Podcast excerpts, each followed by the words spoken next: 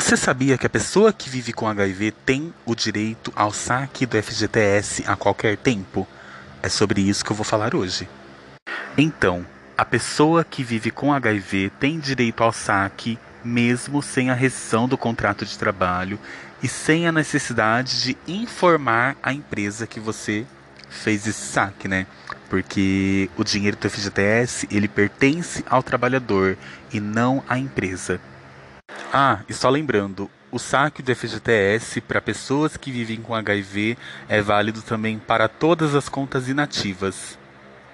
Mas do que é que precisa, Luan?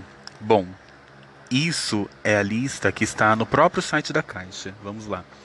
Qualquer documento de identificação com foto, pode ser o RG, a carteira de trabalho, carteira nacional de habilitação, carteira da OAB, o passaporte, entre outros.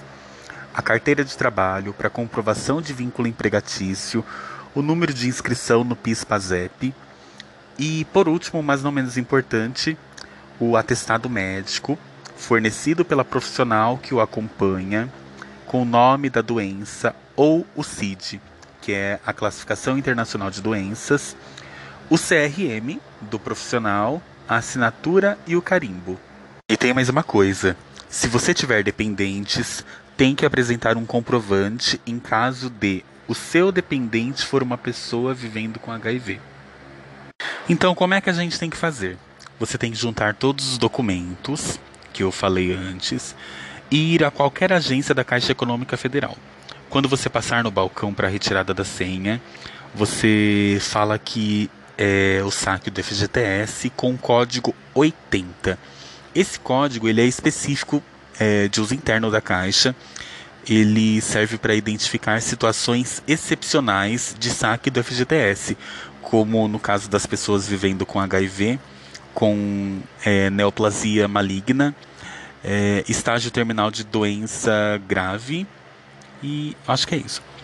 Ele serve também para evitar que você exponha a sua situação numa fila de um banco, né? Resguardando aí o seu sigilo médico. Sendo atendido e tendo apresentado seus documentos, leva cinco dias úteis para análise de todos esses documentos. Se a Caixa ela analisa e defere seu pedido, é, por exemplo, no dia 1, no dia 2, esse dinheiro já estará na conta da Caixa ou em qualquer conta que você tiver informado é, no momento do preenchimento do formulário lá, do saque do FGTS. E, ou você também pode sacar com seu cartão cidadão. Agora eu vou falar para vocês como é que foi no meu caso. Bom, é, eu tenho que falar que eu moro na cidade de São Paulo e a gente está numa pandemia, então as condições daqui da cidade de São Paulo podem não ser as mesmas em outras cidades, no estado de São Paulo ou do país. E isso também é apenas uma informação sobre o que aconteceu comigo. É, pode não acontecer com outras pessoas. Continuando. Então você baixa o aplicativo da FGTS, cadastra uma senha se você não tiver senha ainda, faz o login e clica em Meus Saques. É um, é um botãozinho que está sinalizado em laranja no meio da tela lá embaixo. É praticamente onde fica o botão Home da tela, né? E quando você vai para outra tela, você tem que escolher a modalidade do saque do FGTS. É, no caso de pessoas vivendo com HIV, você seleciona o item que está ali logo no começo. Está escrito assim: doença grave, terminal ou órtese barra prótese. E aí tem uma explicaçãozinha para não deixar a gente perdido, né? Tá escrito assim: quando o trabalhador ou seu dependente for portador do HIV, estiver acometido de neoplasia maligna ou encontrar-se em estágio terminal de vida e para a aquisição de órtese ou prótese. Depois disso, você tem que tirar as fotos dos seus documentos e do atestado médico. É, não tem como anexar direto em PDF você tem que tirar foto mesmo. Enfim, depois de feito isso, você confirma a solicitação do saque. Se não tiver uma conta cadastrada, você cadastra a conta na qual você quer receber o valor e tem que aguardar cinco dias úteis. É, lembrando que você exclui o dia da solicitação. Por exemplo, se você solicitou na sexta-feira, não comece a contar da sexta, comece a contar, contar da próxima segunda. E aí, cinco dias úteis vai acabar caindo lá na sexta-feira. E aí é, é só aguardar mesmo e ter um pouquinho de paciência. No meu caso, a médica que me atende, ela é do CRT, que é o Centro de Referência e Treinamento em HIV, AIDS e ISTs aqui no estado de São Paulo. Esse local ele é do governo do estado de São Paulo, administrado pela Secretaria de Saúde do estado. E lá eles têm já um atestado específico para quem precisa sacar o FGTS, só que você tem que informar ao médico.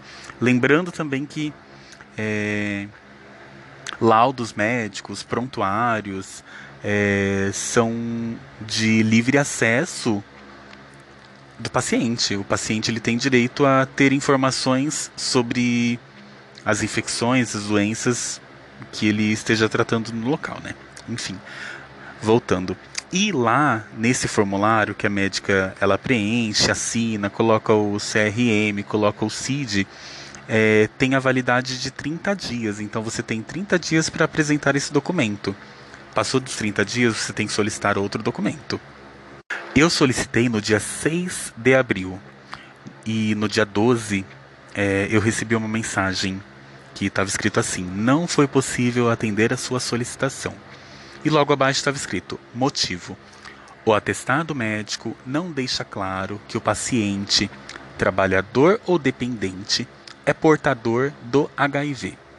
Obviamente fiquei bem chocado, né? E logo mandei uma mensagem é, para a equipe do CRT falando o que tinha acontecido. E eles me explicaram que é, não havia um, um, outro documento, que esse era o documento e esse era o documento que sempre foi utilizado e que outras pessoas estavam passando pelo mesmo problema e que era para eu tentar de novo. E foi o que eu fiz.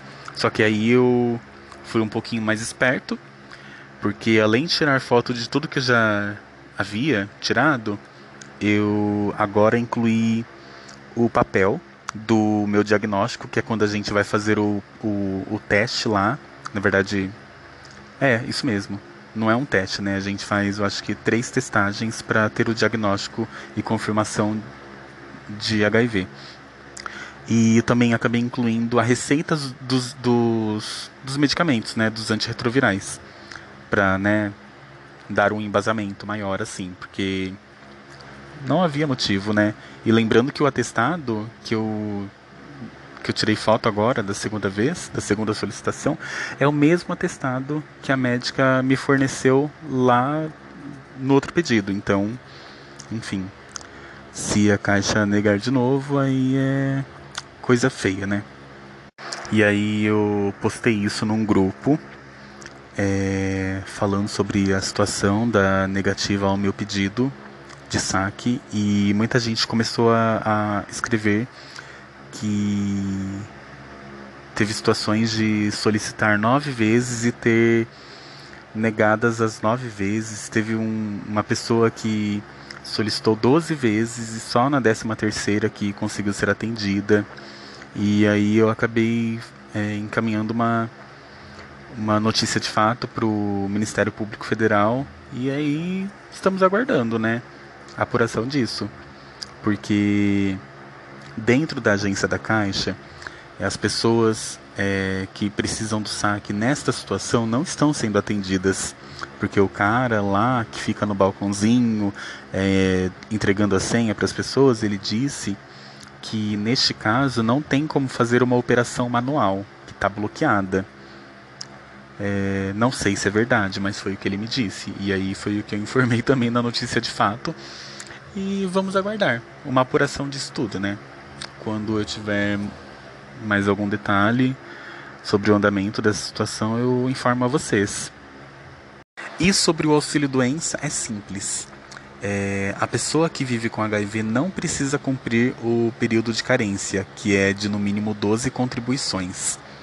Então, se você precisa dar entrada no auxílio doença, você utiliza esse recurso.